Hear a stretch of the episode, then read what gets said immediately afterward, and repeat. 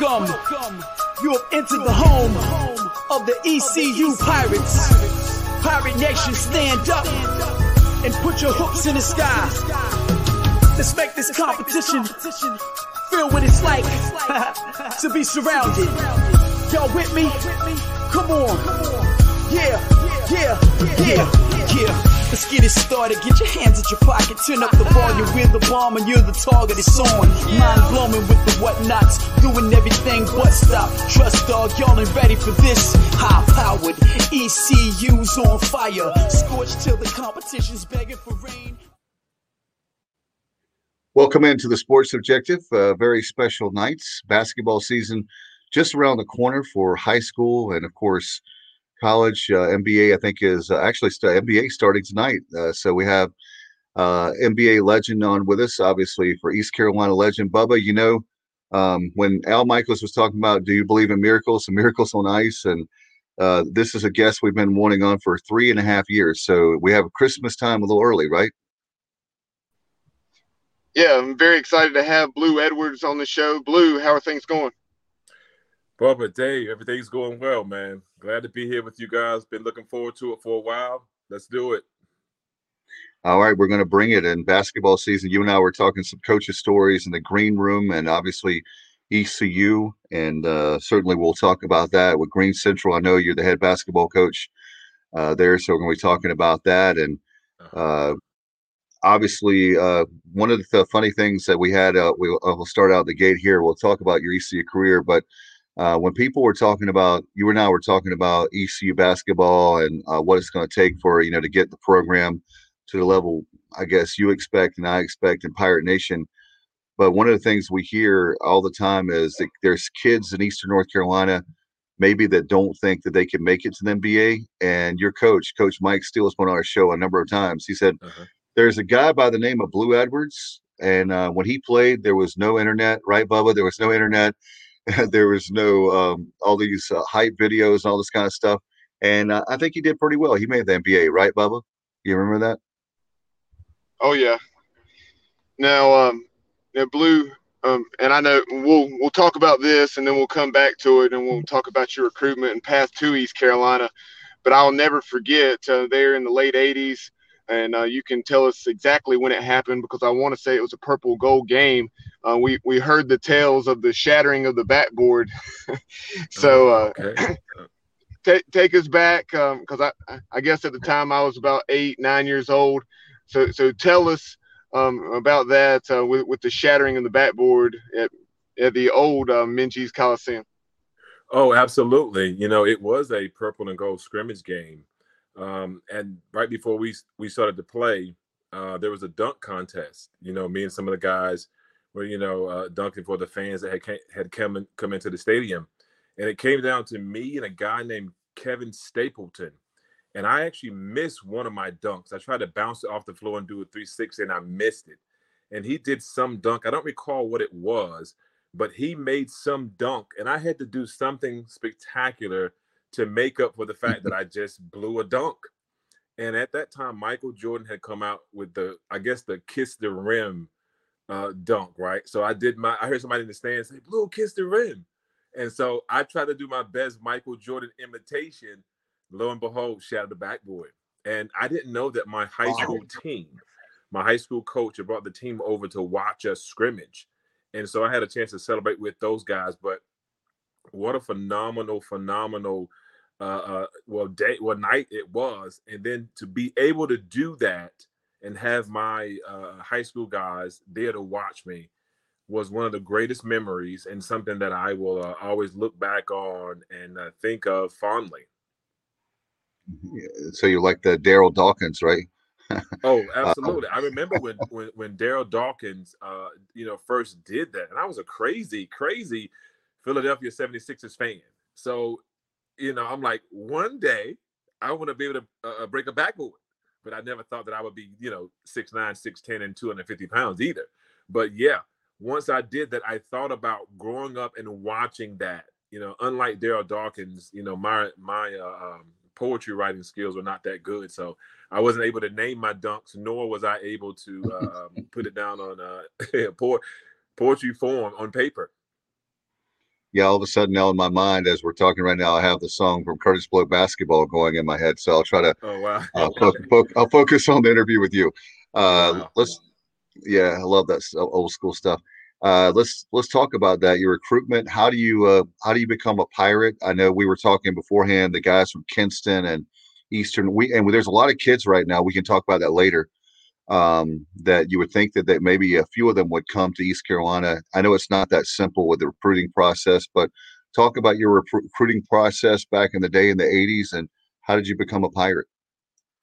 Actually, I became a pirate because I was over at Louisburg Junior College, and my girlfriend, who became my wife, we were playing over there together. Both basketball players decided that we were going to go to the first school that offered us both a scholarship, and it happened to be East Carolina. And Wow. when I was in high school, my high school coach, Lewis Godwin, took me over to watch a practice at East Carolina. Charlie Harrison was the coach. We watched um, the guys play, and at the end, walking down the hallway, uh, he wanted to introduce me to Charlie Harrison. And evidently, you know, coaches get real busy. He really didn't have much time for us. And I told my coach I would never play. I, I said, Coach, don't worry. I would never play at East Carolina. Lo and behold, I ended up at East Carolina, and it was the best decision for me. Uh, it gave me a chance to grow as a basketball player, and uh, it gave me a chance to mature into an NBA caliber player. So it ended up being the right place for me, and um, I'm, I'm I'm happy about it.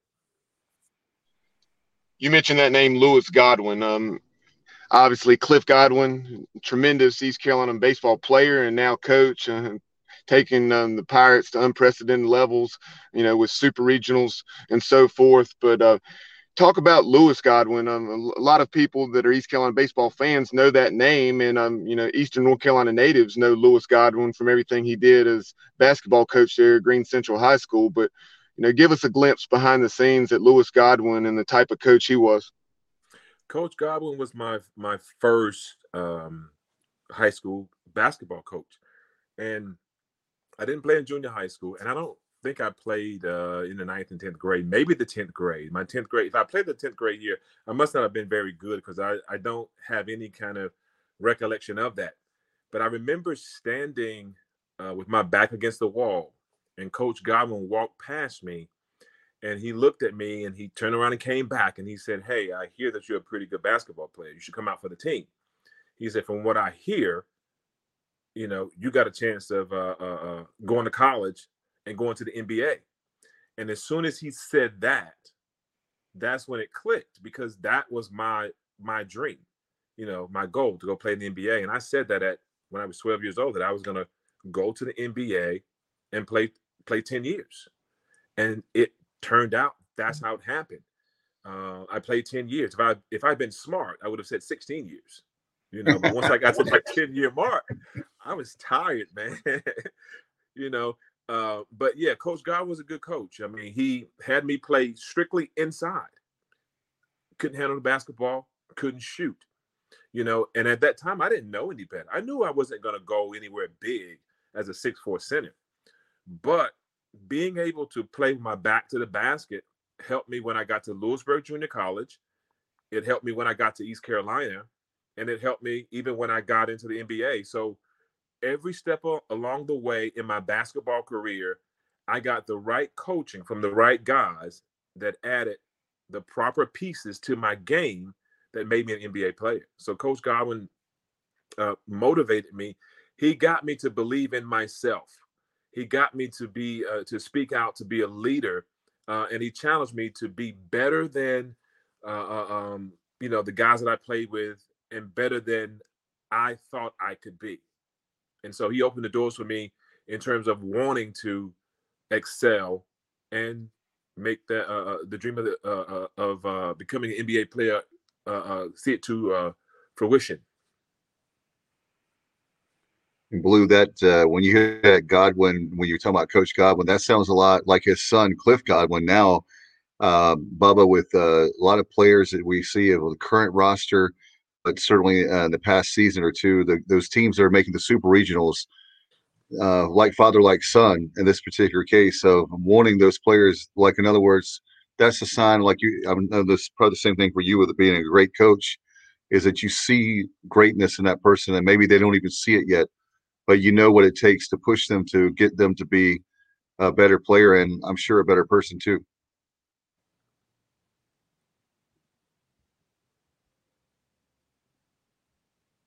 Can you talk about, uh, Coach? Can you talk about uh, your time at East Carolina, maybe some favorite Mike Steele stories? Uh, he's been on with us, as we said a few times, and uh, and uh, always has a lot of nice things to say about you.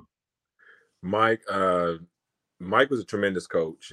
he was another one of those coaches that came along at the right time for a player like myself. Again, what he added to my game was the mental part. Um, the the the leadership part, um, and he got me to play beyond my comfort zone. Again, all of that helped me be, to become more marketable for the NBA. Uh, and he challenged me, even when I got to the point where I was feeling really good about my game, where we were as a team and how we were playing. He would come up with new ways to challenge me. And I remember one in particular he called the seniors in and he said, I'm going to talk to the guys and I'm going to tell them nobody can shoot the ball unless Blue touches it.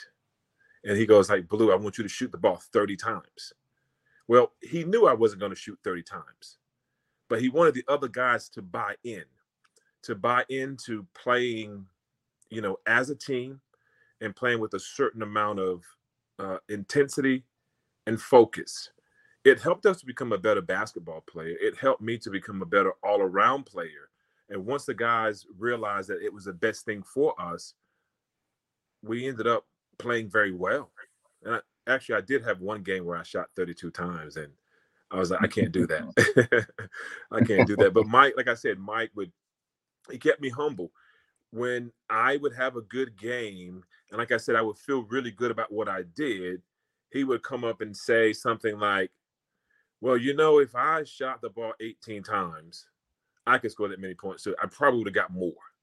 So he kept me from being satisfied. And I took that to the to the practice floor. I took that to the game floor. And now I take it to the practice floor with my players. And some of the same things that he told me then, I'm telling my guys now. I love it when he he says, "Hey, Bubba," uh, when Coach uh, Steele goes, he pauses and says, "Well, you know," and then you know something. He's getting ready to have a like a zinger coming after that. I want, and that's like his, like uh, I guess he prefaces everything before that, but good stuff. You know, a, another interesting story. You know, with with with Mike Steele, and this is one of the first ones that he told me. It's actually before we started practice. He came down to watch us play over at Memorial Gym, and you know, I was like, one of the players that a friend of mine would go down to the gym. He signed my name first and his. He said, after that, it doesn't matter who we get. We're going to win. Nobody's going to beat us. So coach came down and watched us play one day. And, you know, I was playing with the better guys and we were beating everybody. And again, I'm walking out the gym and he says, Hey, if I get the best players in this gym with you, I should be able to beat everybody. And then he walked down the steps. And I'm like, okay, what does that even mean? So later on that night, he called me and he said, Tomorrow, when you go play, I want you to get four of the worst players in there and play with them and see if you can win. He said, Here's how you do it. If they make a get a rebound, if they pass the ball to you, if they set a screen for you, make it seem like that's the best screen, best pass, best shot ever and see if you can get those guys to play for you. And I went down there and I did that. I'm like, I don't know who you are, but I'm playing with you. You're playing with me. And a guy would make a good pass, I would go crazy. And after a while, you got these guys flying around the court, probably playing outside of their head because they're like, all of a sudden, this this guy is behind us. And so when I got with my teammates, it helped me be a better leader uh, it helped my understanding of the uh, of of of the game, and it helped me to become the leader that Mike had envisioned uh, and all of that is paying off. You know, even to this to this day, these are lessons that I talk to my players with now, um, and hopefully they get it, and hopefully they too can go on to play college ball somewhere, and then maybe get a chance to play professionally. Talk about that very thing uh, um, with the guys that you have now at Greene Central. Uh, when we talk about the recruiting process that you went through with uh, Louisburg, obviously East Carolina, uh, as a coach, how do you handle that uh, with uh, like the right fit for the kid? You know, there's sometimes that can be a great player, but they not may not be the right fit for that university, or the coaching style may not fit that player. How do you how do you deal with that's something I never had to deal with as a coach, the recruiting process. So, how do you handle that? Well, with you know, I, I've had a couple of players that were recruited by college, and I tell them this is how it happened for me. It was a gut instinct, a gut feeling. When you know, when you talk to the coach, you get on the campus, you know if you fit in right away. I'm like, don't go to a particular college just because of the coach, because what if the coach leaves? Are you going to be happy there? So go to a place where you you you feel that you fit in on the court, off the court, and a place that you can grow. Everybody wants to play Division One, major Division One, but everybody's not that good. But go to a place where you can play and be challenged. Uh, and just take your time. Um, make a wise decision after you've gathered all of all of the facts. Um, and uh, you know, my my message to them is to make yourself as well-rounded a player as possible. Make sure you uh, uh, you know you work, you keep yourself in shape. Make sure you continue to go to you know go to class and you know get the degree and all of that. But just take your time and don't get caught up in uh, going to a place just because of the name or just because someone else is going there. It might not work out for you. I had a player, a really good player for me, Amaje Dodd. He went to UNC Wilmington, a good fit for him at the time. In his first year, he played for three coaches. Second year, um, did not have as much playing time. Um, he transferred, found another fit for him, and unfortunately, he's sidelined this year because he he tore his ACL. Oh, so what I'm telling him now is you have to be patient. This is the time for you to grow physically, mentally, spiritually. Um, hopefully, your basketball IQ will grow as well. And then when you get a chance to play again, you're going to be so much better because of it. Um, I had a red a redshirt year where I had to sit out, and I think in that year I became extremely good because I worked on my body, my conditioning, and my basketball IQ with the go ahead, Bubba. You know, Blue, uh, you've already talked about Charlie Harrison, who recruited you to East Carolina, and then obviously Mike Steele as well.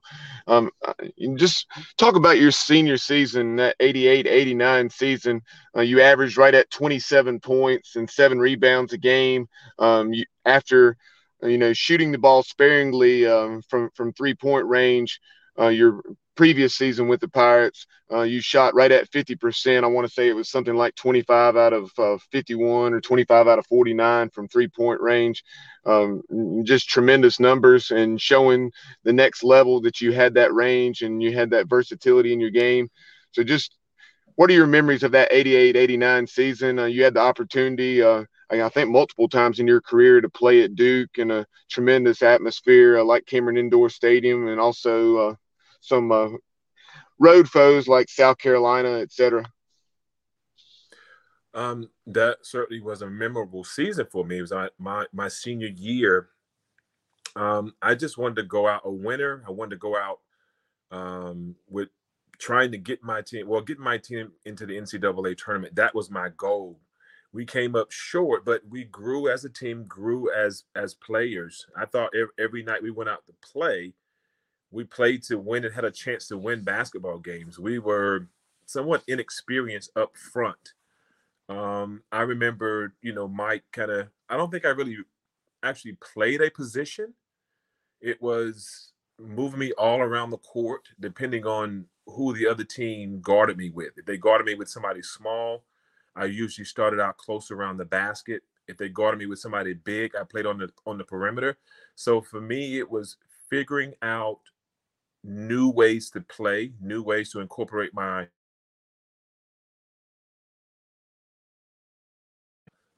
again that that season helped me to grow as a leader, uh, as an NBA type player.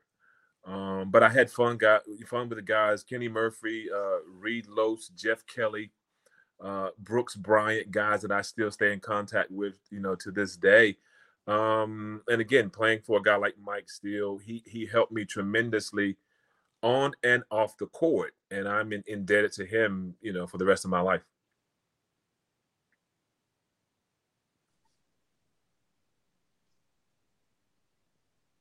Sorry about that. I was on, on mute. Blue, uh, talk about that. Uh, you talk about the experience of East Carolina. Can you talk about maybe some of the CAA runs, or the tournament, or uh, and that, and also uh, wanted to talk about your NBA. How did you make it to the NBA? I know you said you had a great story in the green room. Uh, talk about, I guess, first off, the CAA.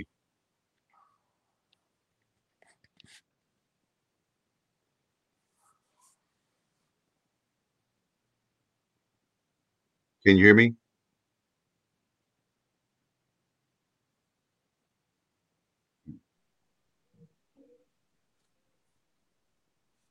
Blue, talk about mm, Blue. Can you hear me?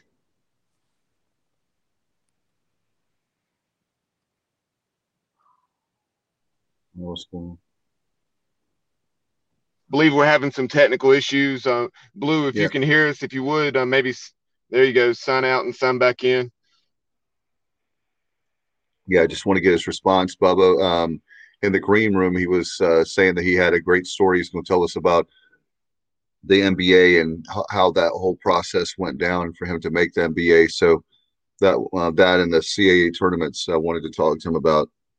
Yeah, I was uh, I was at the Hampton Coliseum uh, for that CAA tournament. I know that surprises you, Dave, but my dad had bought bought a, a book of tickets to that tournament, and um, we had made that road trip. We really thought we were going to make the run. Um, you know, won the first round game. I want to say it was against American, and then lost by about seven or eight to to George Mason in the semifinals. But but um, that game, if I recall correctly, it really um, and seven or eight points isn't a wide margin to begin with, but I want to say that was one that came down to the final couple minutes, and we just didn't make the plays necessary to win it down the stretch. It was a competitive game throughout, and uh, really looked like the Pirates might advance to the championship game as they did. I guess what about four years later when when we won it in 92, 93. And uh, just Yeah. one moment, I believe believe Blue is back with us. Yeah, he's in the green room, and uh, we'll bring him back in.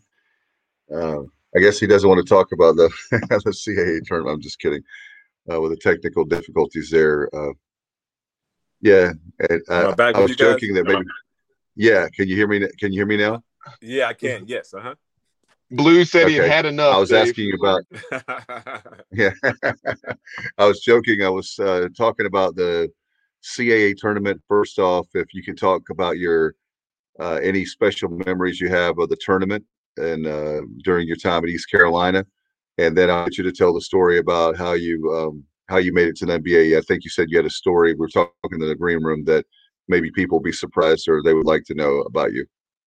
Oh, absolutely, absolutely. Well, certainly, you know, playing in the um, in the Colonial Athletic Association tournaments were, were fun times because now you know that getting uh, a chance to play for the uh, um, the uh, the chance to go to the NCAA tournament, and certainly my my senior year, I was really focused on that, and I thought we were on our way. We won our first round game, and then we played a game against uh, I think it was. Um, George Mason. We were playing very, I mean, extremely well. Um, although that particular game, I did not shoot the ball well, but we had a comfortable lead.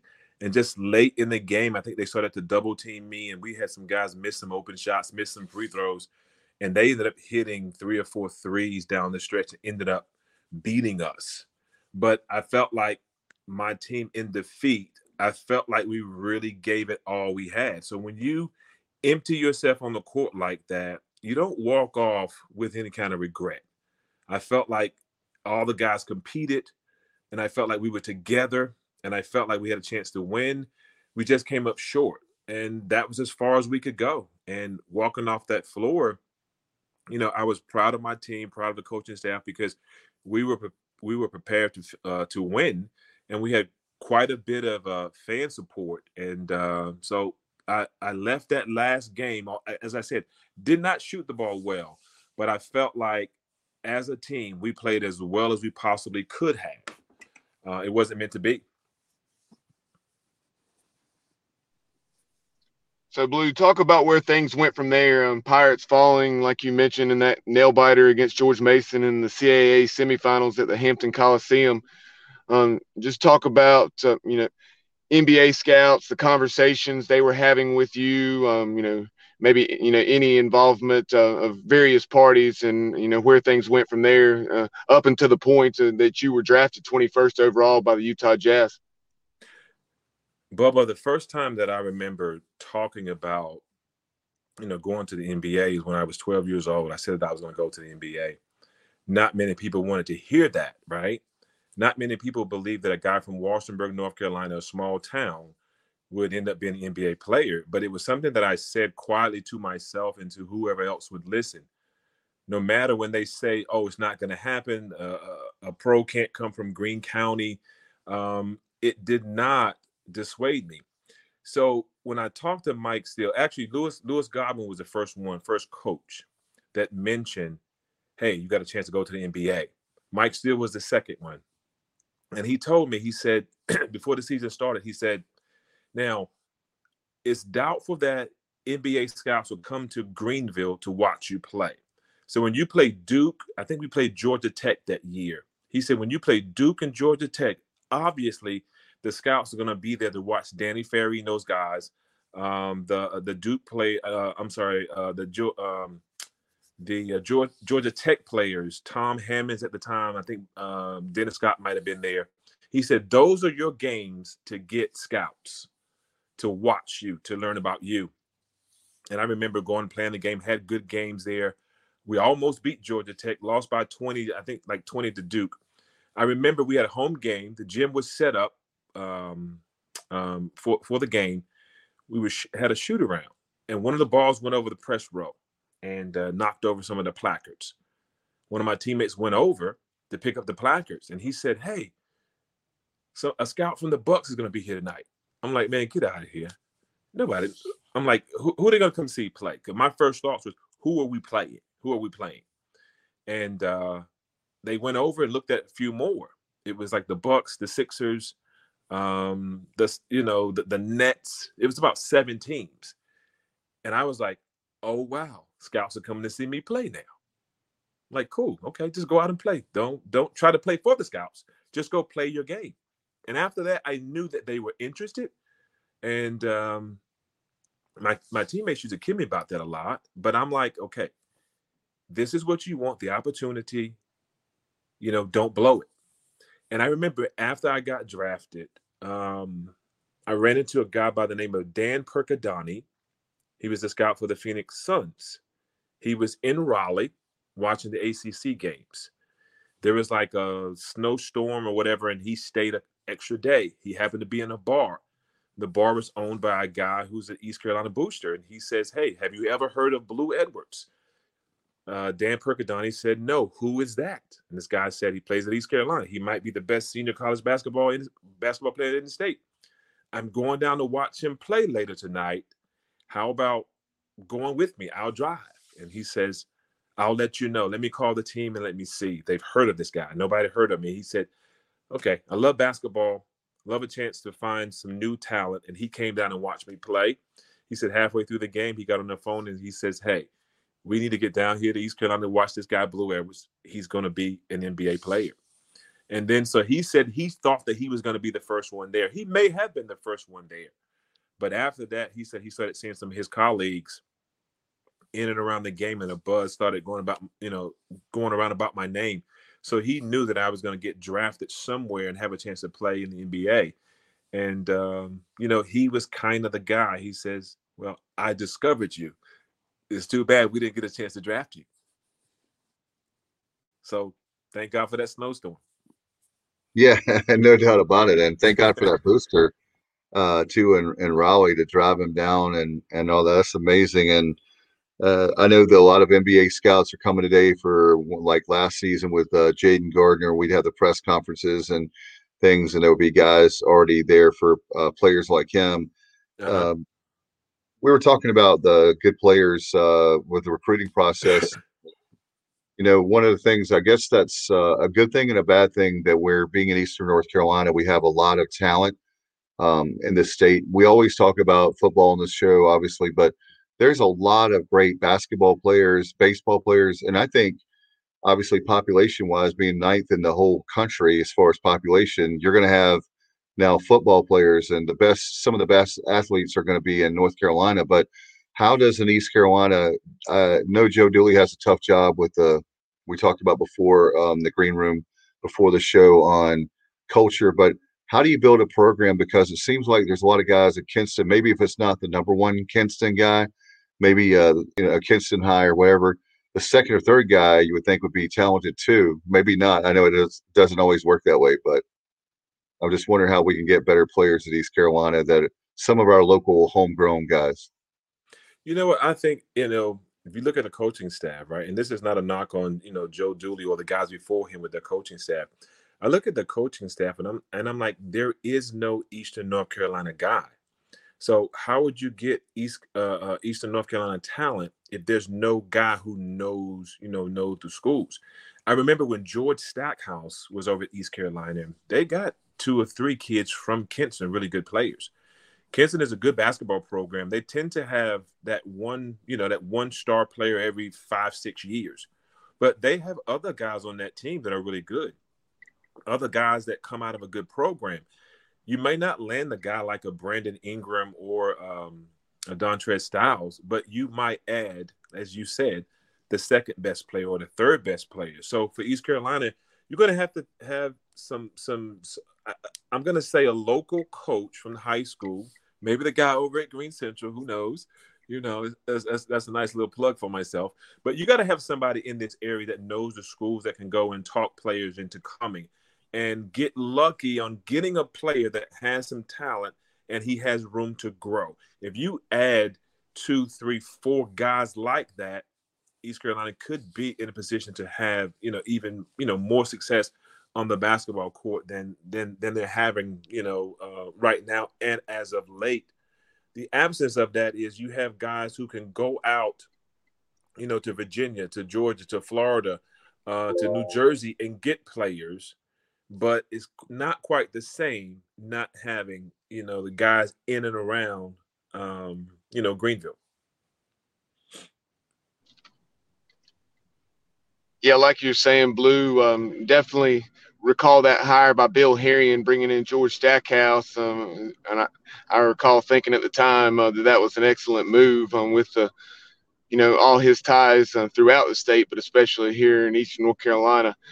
But um, you know, just talk about, you know, kind of we've jumped around a bit, but going back to your your professional experience, um, we you talked about the leading in, uh, leading up to the draft, rather. Talk about, you know, draft night. I remember going over with my dad to a friend's house. I don't know. I'm trying to recall who carried it at the time. You you probably recall. I don't know if it's TBS, TNT, or maybe even pay per view. But we were watching the draft. We knew you were going to get drafted uh, in the first round probably, and uh, sure enough, you did 21st overall by the Jazz. So just talk about those emotions on draft night and uh, when you knew for sure that you were going to play for Jerry Sloan. Um, well, that to me was kind of like a whirlwind because I had gone to play in a couple of senior games and had mixed reviews. Went to Japan and played in the senior game there. Went to the Chicago uh, pre-draft camp. I think that's when I think I positioned myself to be a first round draft pick because the way the the draft the uh, the pre-draft camp was set up, we did drills in the morning and then we played. So sometimes, you know, the best way to evaluate a player is when you can kind of kind of get him isoed in shooting drills, ball handling drills, defensive drills, whatever it is, and then watch them play. Um, you know, later on that day, and that's what happened. And and you know, I, I pride myself on being a guy that executes and, and really excels in in drills, and you can probably see more of my skill that way um, than you can in a game, especially when you have a bunch of guys that you're just throwing together for the first time. But after that, I remember going to my hotel and I passed Mike Fratello. And Mike Fratello told me that he said, if if you're if you're available when we pick at 20, mm. I think it's 22, 23, somewhere like that, he said, We're taking you. So at that moment, I knew that I was going to be a first round draft pick. And so as I was getting ready to board a plane to go to back home, back to Greenville, my agent called me and said, Hey, would you like to go work out for the Houston Rockets? Of course. So I go to Houston. From Houston, I go to Portland. From Portland, I go to Seattle. From Seattle, I go to Phoenix. So I get to meet Mr. Percadani. And from there, I go to um, uh, Orlando, Miami, and then eventually I end up in Atlanta.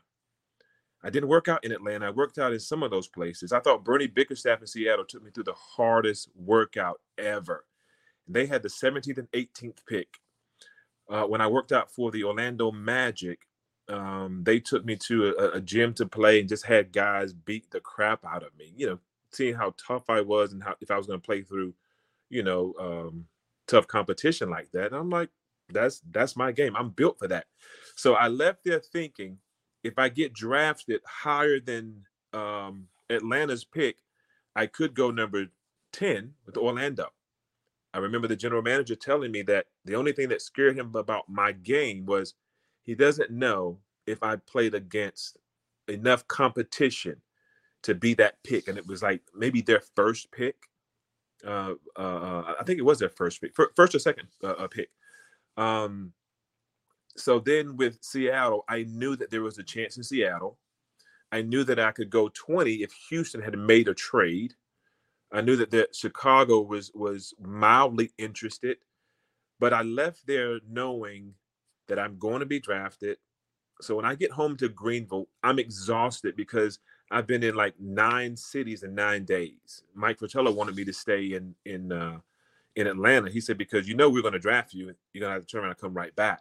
And I said, well, my girlfriend is back at my apartment, and so is my high school coach and my college coach, and I'd rather be home in case I don't get drafted at all.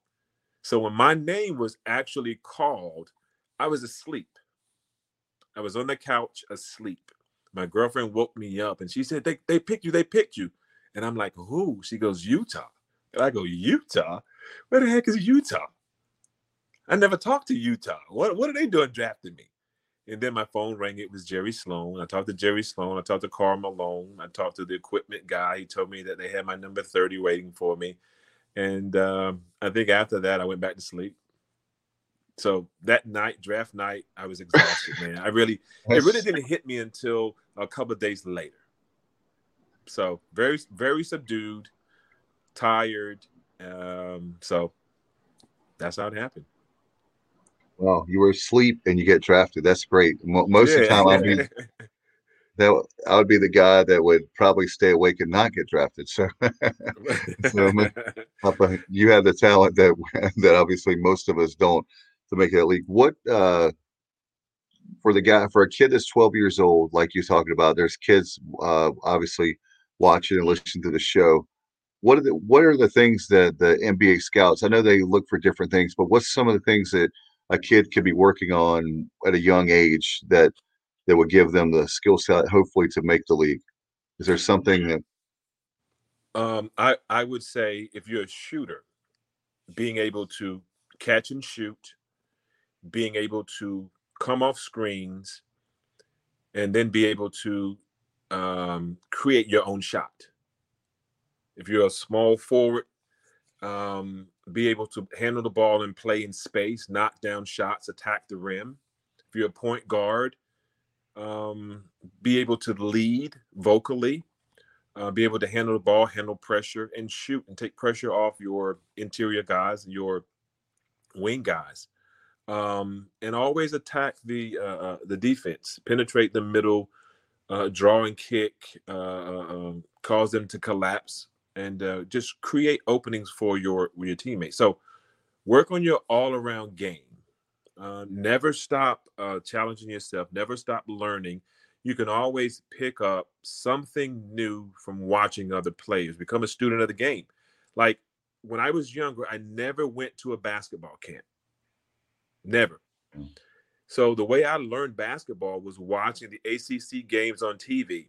I would see a, a player do a uh, do a move.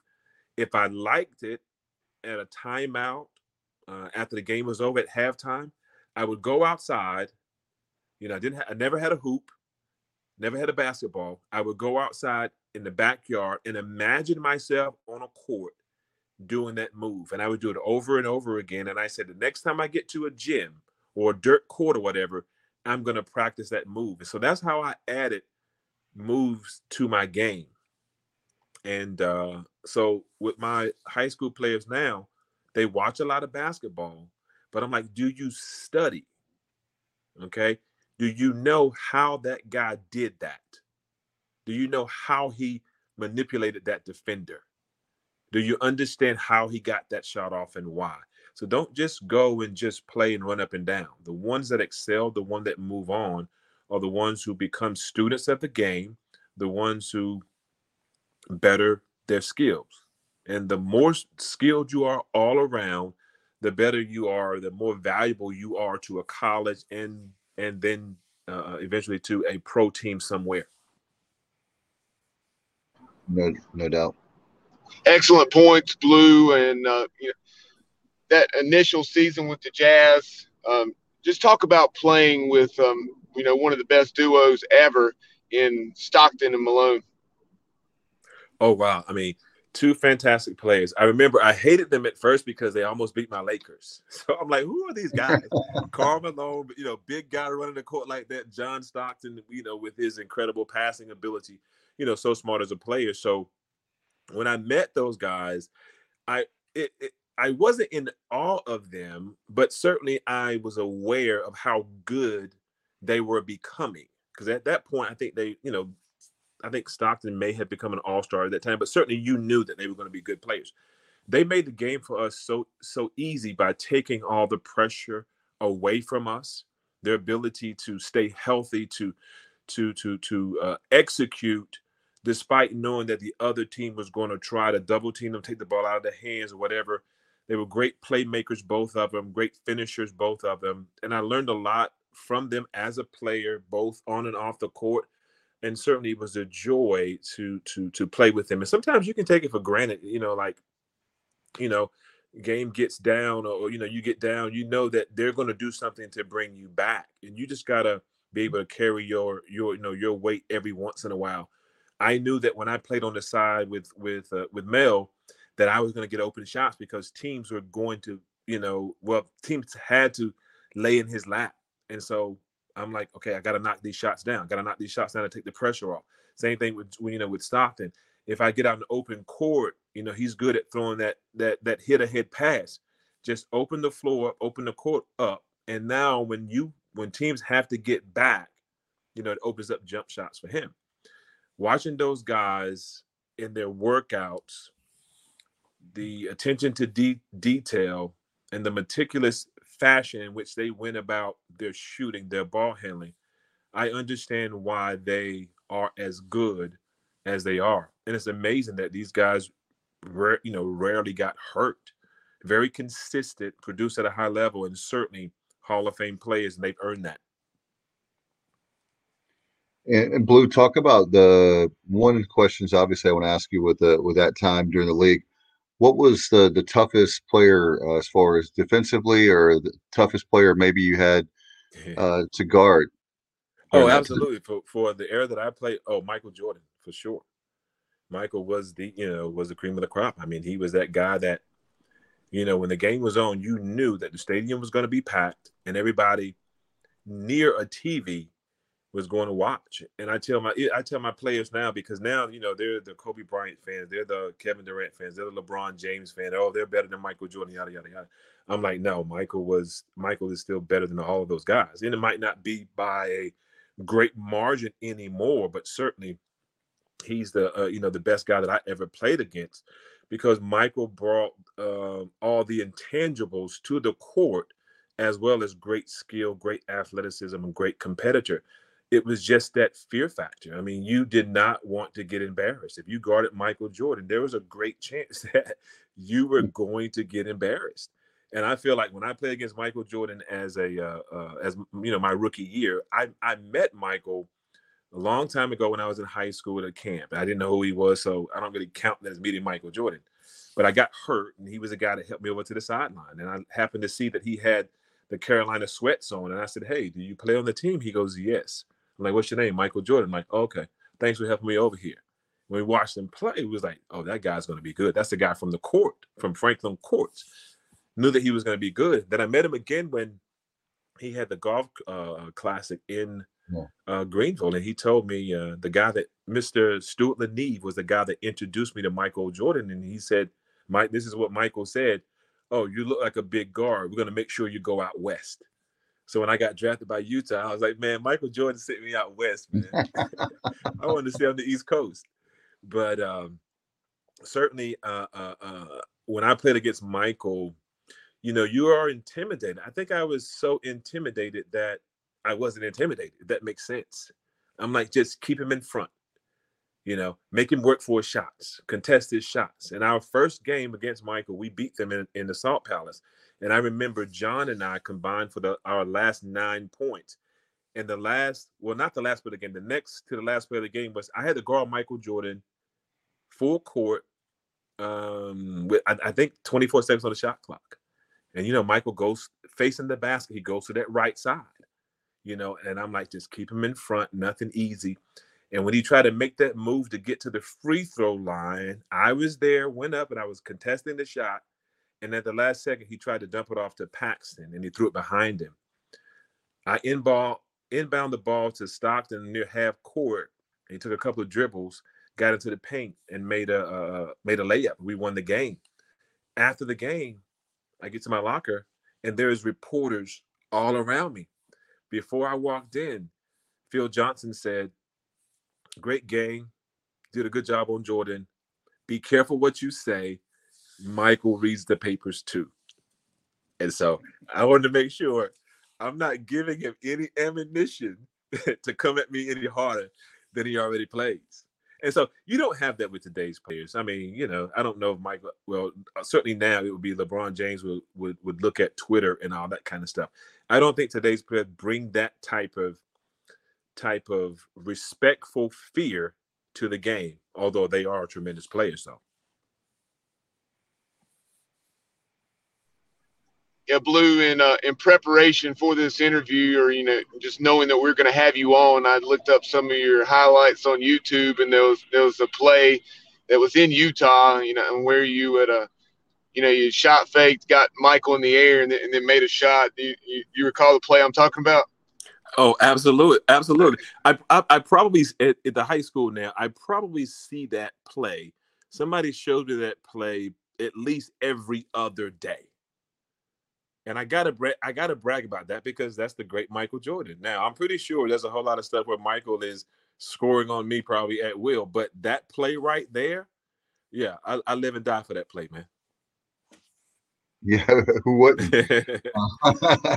uh, that's awesome, and that I tell you that '98 final. Um, I never, I'll never forget that. I was at a friend's apartment in Greenville and we were pulling hard for not that we were anti-Jordan, but the Jazz, you know, with those guys, you know that with that uh, with those te- you know that team, you know, it's like you want the mailman, you want Stockton and the guys to win, and I'll never forget that shot. I guess that was Game Six, wasn't it, when he makes that incredible shot and jumps up in the air? Oh, I think that was absolutely. to win it. Um, yeah, that absolutely. that's one of those unfortunate memories that I wish I could erase uh, because I was pulling really hard for Utah um, it was well deserved. A great team, great players. You know, it's it's one of those things where. Um, but going back to it, made when you said about that fear, You mm-hmm. know, Jordan's one of those players that if you have the, you know, a few seconds on the clock, you pass it to Jordan, just like with the national championship game in 82 over Georgetown. He makes uh-huh. that jump shot with 12 seconds. A freshman, nobody even knows anything really about it. that time. A Mike Jordan, you know, back then, uh, his freshman year, um, he wasn't really good until he came to Carolina and and all that. And uh, just amazing with uh, just thinking about over the years, this big shot, the big uh, performance he had against uh, a few years in the league right before you. I guess it was when you were still at East Carolina when he scored. What was it, sixty three against Bird and all the guys from the Celtics. I mean, uh-huh. there's yeah. those kind of moments, and you have to respect a guy like that. But he was always, I heard, the first guy in the gym and the last one to leave, a gym rat. Um, that's why he became so good, is because he took thousands of shots.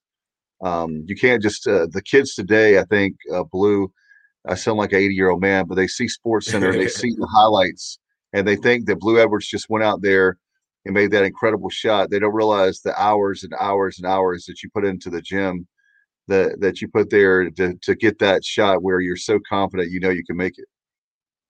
Oh, absolutely. You know, absolutely. You know, you got to put in the work to make yourself a better basketball player. You got to try new things, and you always got to evolve, add add different pieces. You know, uh, to your game. Make your weaknesses at best make them non-strengths but if you can uh, eliminate as as as as as many weaknesses in your game weak spots in your game as possible and then the other thing is you got to compete you know right now with my high school guys one of the biggest things that i'm teaching them i mean there's a lot of lot of big things that i'm teaching them eh, but one of them is i want you to compete on the defensive end as much as you do on the offensive end See if you can turn some of that defensive intensity into offense for yourself. I want you to go out and find points, find ways to score.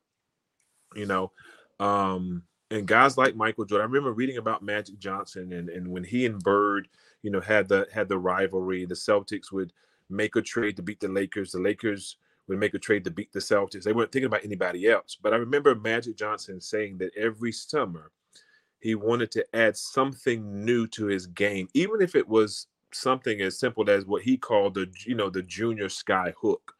And then a, a year he came back, he was a better three point shooter. Same thing with Larry Bird, is just being more efficient. Um, you know, you, you always got to have that work ethic where you're focused, you're disciplined. I got guys right now my high school team that are in the gym all the time. I I walk into the gym and watch them shooting they're shooting with with with slides on. They're they're they're shooting with Crocs on. They're going, you know, less than game speed. When I come in there and we get ready for one of my workouts, shots are going all over the place, balls are going all over the place. And I tell them there's a difference between the way I work out and the way you work out. When I work out, if you work out the way I want you to, you're going to get better. If you work out the way you're doing it, you're just going to be comfortable and not consistent. And that's what I see right now is you not being ready to accept the teaching to make you better. Blue, you bring up an excellent point of the fact that um, Bubba, you know this too, Bubba, is a very fact of just making a quick point of it's easy for anybody to to uh, like I was doing my son tonight and my daughter.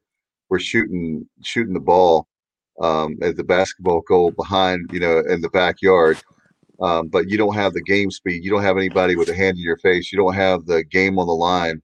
There was no pressure for us tonight, so of course you're gonna make shots. Um, but it's not game speed, right? I mean, that's a big difference. And like you said, with guys with they would never ever have slides on it or right. Crocs on in the game. So why would you do that? That's a great. That's a great point. You know, right? These guys are like, as I said, you know, they they want to play. They're they're they're getting to the gym, but I'm like, when you walk off the court, I don't care if you spend ten minutes on the court. Make yourself a better basketball player. You got to feel like you're a better basketball player and be open minded to stuff. And then too, watch as much film as you possibly can. Watch just you know just some clips. and see if you can add that to you know add that to your game you know a lot of a lot of my kids like to get the gun the machine the gun where you know you can just shoot and shoot and rebound and everything the passes come back to you perfectly and all that that's fine. But what if a guy moves you off the spot? You know what if the pass isn't perfect? You know? So the gun to me is a finishing exercise but let's go and have you move around spot up relocate. Let's see your footwork. Let's say you put the ball on the floor a couple of times and see can you get to a spot and get balanced. You know, uh, uh, I teach a lot about. I know all the scoring spots on the court. So can you get to that spot? You know, can you move a defender backwards with a head fake or a foot fake? Can you move him left or right? Can you pull him towards you? How how can you manipulate the player and then balance yourself to take a good shot? You know, that's what to me basketball is all about and that's what some of the younger younger guys you know struggle with now if you're six six six seven six eight and you're athletic and and really good you won't struggle with any of those particular things but it's the guys that are in that six two to six five range that are on the cusp of cusp of being really good uh, but they just haven't had that breakthrough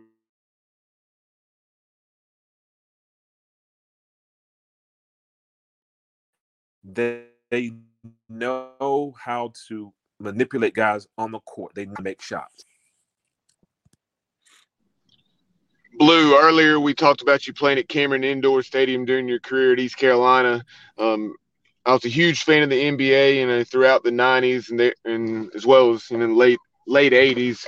Um, talk about you know playing at the Forum, the Boston Garden, Chicago Stadium, um, the Palace at Auburn Hills. You know some of these um, tremendous venues that had very good atmospheres, and then also kind of emerging onto the scene right as you were going into the league. Um, the Charlotte Hornets were coming into existence, and uh, they started having those tremendous game in, game out sellouts, and um, you know, winning winning uh, the league's uh, attendance titles.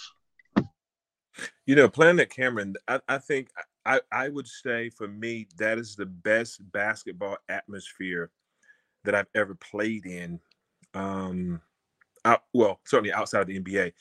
And what made it great was the fan participation. When you have that much energy, I, I'm a crowd guy, I'm a fan guy where I draw and I feed off the energy from the crowd.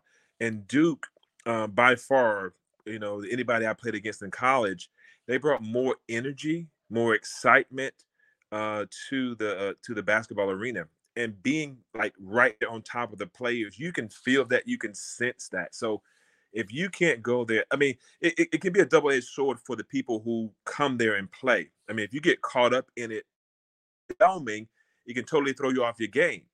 You know on the on the other side of that it can certainly motivate you because it's it's palpable you can feel it and you see these guys having fun it just makes you loose.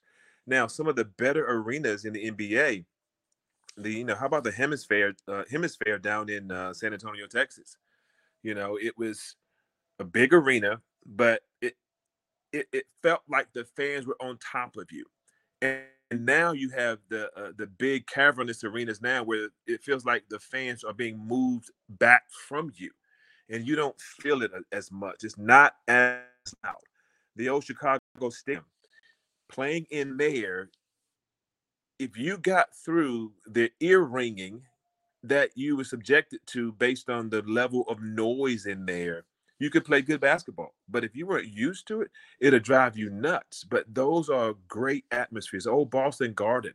You know, I thought the Boston Garden was when I first saw the Boston Garden, I was under underwhelmed. I'm like, what is this? It looked like an old train station you know, the floor, the dead spots, you know, the small locker rooms, but it was so much history in there that again, you you felt it walking to the court. And when you walked out there, you're like, man, this is the perfect place to play basketball.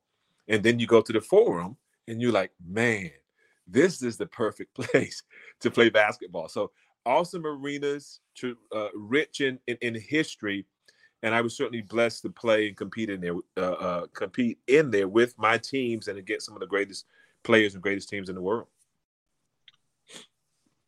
Dave, before I go to a follow up question that I had um, Johnny Gardner chiming in on Facebook. Um, a couple of things. I'm not changing, but uh, see this kind of when we were talking about having the East Carolina staff and what that could do with recruiting. Like Bill uh, Corey Raps Corey was a tremendous player for the Pirates and really uh, came into his own there uh, his junior and senior seasons, and then also um, you know Jeremy Ingram transferring back from Wake Forest.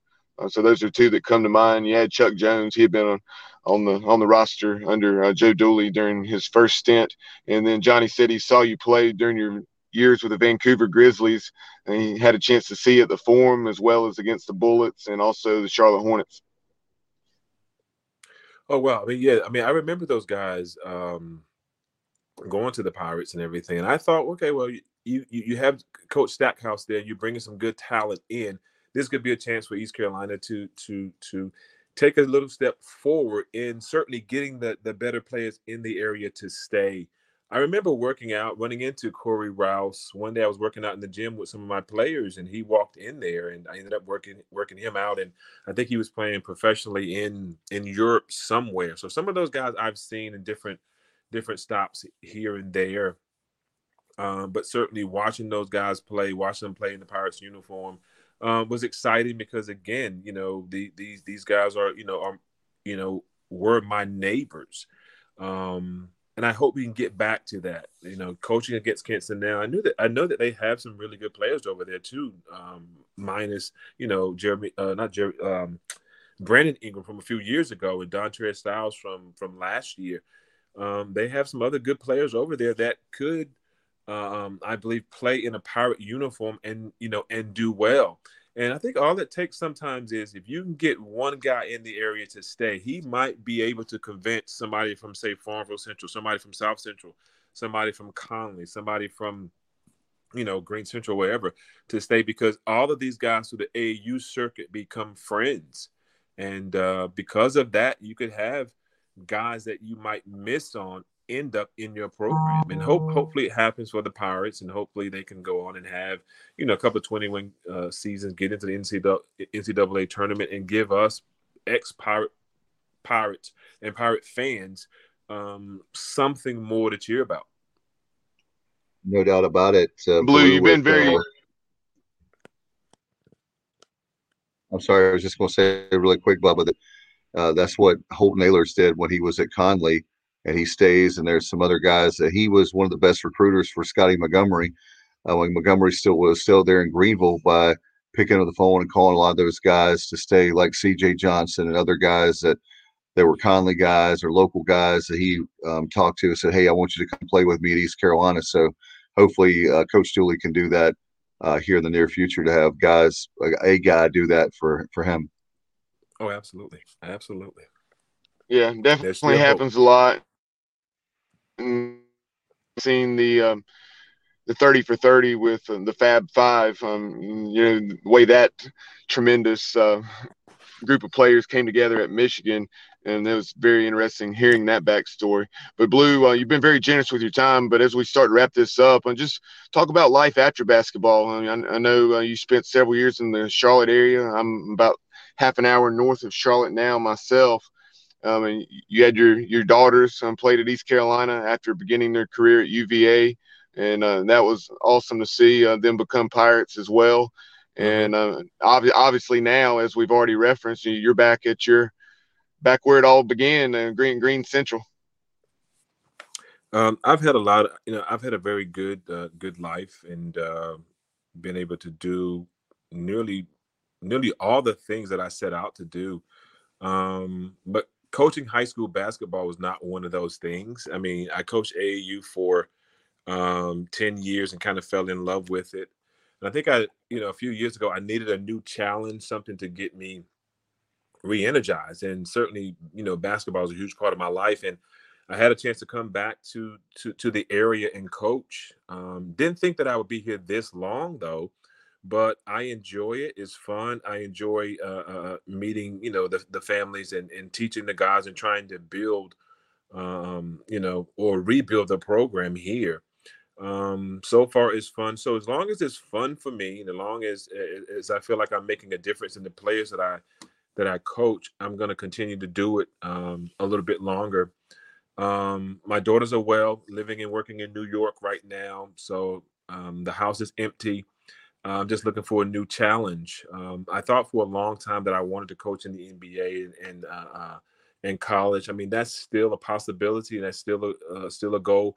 But right now, I'm just trying to to become, a, you know, the best high school coach that I can uh, can be. And um, if I get a chance to advance in basketball coaching wise, anywhere else, you know, that'll you know that'll be great. Um, I'm just trying to make sure that I'm ready for that for that next step. Well, before you leave Greene Central, I hope you can have like a pipeline from Greene Central to East Carolina to get some uh, basketball players there. That would be fantastic. It, it, would be. So hopefully, some kids. You know, we got younger kids now that are coming into the program that are really good. Hopefully, I can get two, two, you know, at least two of those guys to to sprout up to six, six, six, seven. We're we're close. We got a couple of guys now that are six five, uh, and still, you know, still young. So who knows? Down the line, you might have some some future pirates over over at Greene Central. That will be that will be fantastic. Well, Blue, thank you so much, man. Uh, what a great time you've spent longer than we expected uh, with us. Thank you so much, and uh, love to have you back on. And good luck to uh, Greene Central this year. I hope you have a great season, and uh, don't, don't be a stranger. Thank you, appreciate it, man. And uh, I enjoy being with you guys, and hopefully we can do it again. Sounds good. Hope you have a great night. Appreciate you so much. All right, guys. Take care, Bubba. Take care, Dave. All right, take care. Thanks, Blue. All right. Good night. Right, bye bye.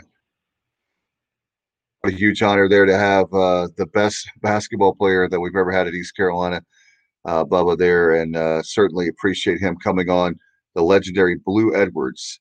And so I know he spent a long time with us. Appreciate him as always. Bub, I know is uh, we're going to have a great show on Thursday night as well with our Pirate preview, right?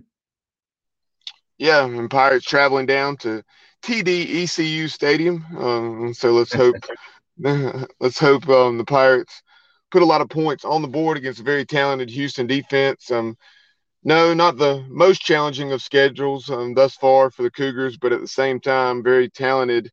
And um, you know they've generated 24 sacks. We're touching on that on last night's program, and uh, definitely go back and check that out. Uh, if, if you missed the TSO locker room, uh, on TSO locker room, we caught up with Jaira Wilson, uh, East Carolina linebacker, as well as Ryan Jones, the tight end, who's come in into his own after transferring in from uh, Oklahoma. So um, definitely go back and check that out. But like you're saying, uh, you know, that trip down to Houston, um, it'll be a be a huge, huge, huge win. Um, definitely, um, biggest win we've had in a long time, um, and uh, undoubtedly the biggest win of Houston era, in my opinion. Uh, no doubt about it. If we can go down to TDECU Stadium and knock off Dana Holgorsen in Houston this weekend, four o'clock on ESPNU. Um, uh, biggest thing, um, just you know, Pirates have have suffered some losses on the offensive line this year.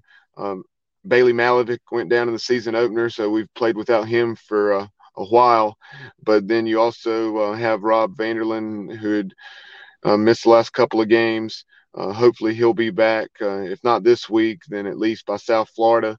And then you also have um, Trent Holler, who has uh, entered the transfer portal after being dismissed from the program due to an unfortunate off the field incident. So hopefully, those that we do have, um, they'll uh, you know continue to raise their level of play and provide Holton some time and uh, Keaton and Rahjai some lanes to run through and uh, find a way to put up some points against Houston in the defense under Coach Harrell will continue to improve. No doubt about it. That's Saturday at four o'clock on ESPNU, as uh, Bubba said, and then uh, we'll have our pirate playback as soon as we can, right, Bubba? Saturday or maybe even Sunday, but certainly we want to make sure that we uh, that will recap the game, the good, the bad, kind of like Clint Eastwood and Bubba, the good, the bad, the ugly, whatever we get, we're going to be right here on here and uh, for Pirate fans. Yeah, we'll have the Pirate playback, and then of course presented by LK um, you know, star player on that 1983 team. Really appreciate KK's support of the program. Uh, as you see there on the screen for our viewers, uh, give Kevin a call if you're interested in a home.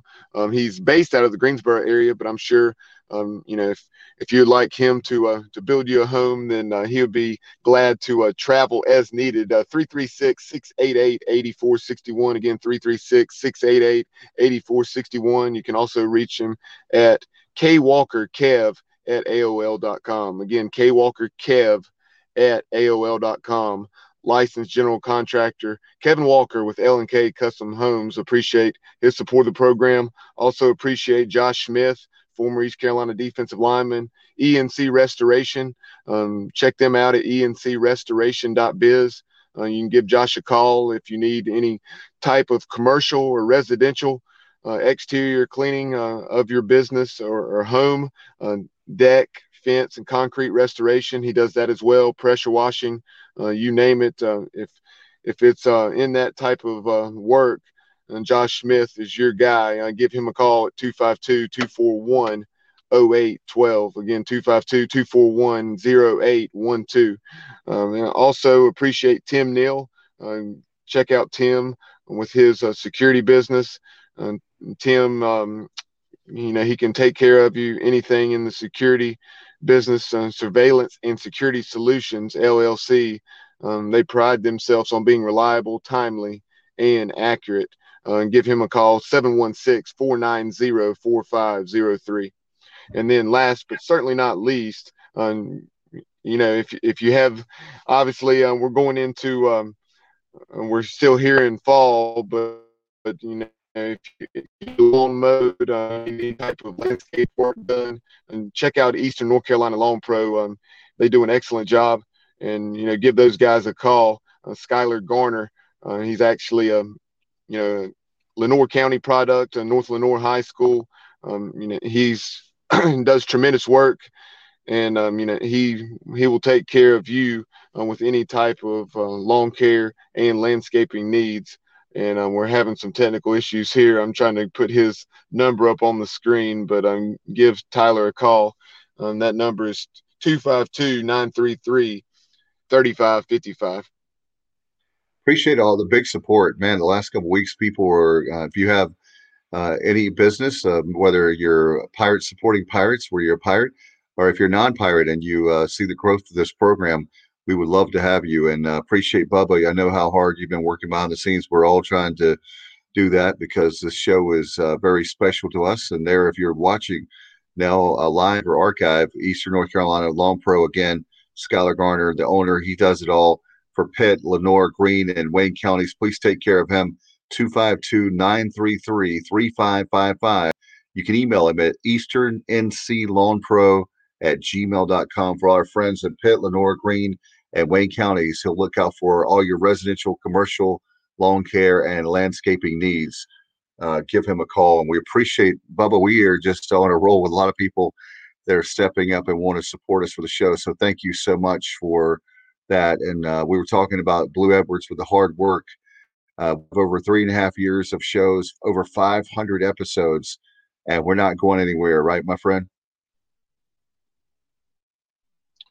No, not at all. And um, going back to our pirate preview, uh, we'll have the voice of Houston, um, the play-by-play voice on on Thursday night show, and then on Saturday we'll actually Ted Pardee, who we caught up with in the preseason, just to get a general oh, overview oh, yeah. of the Cougars.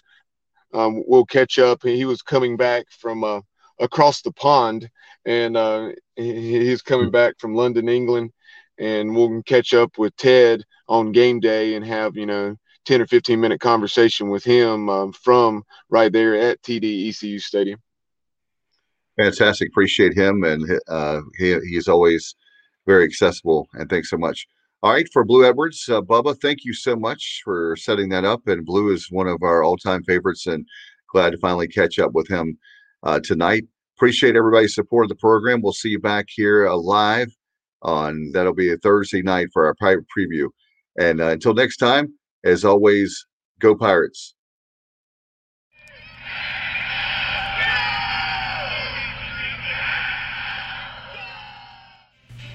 Yo, what's going on, y'all? This is Udon Cheek, assistant track and field coach at East Carolina University. You are plugged into the Sports Objective Podcast. If you are a fan, you are plugged into the right place. And if you're really a fan, you will share that link. My heart is purple and gold. I'm a pirate down to my soul. And I don't back down, at all. Find out when the cannons explode. Boom!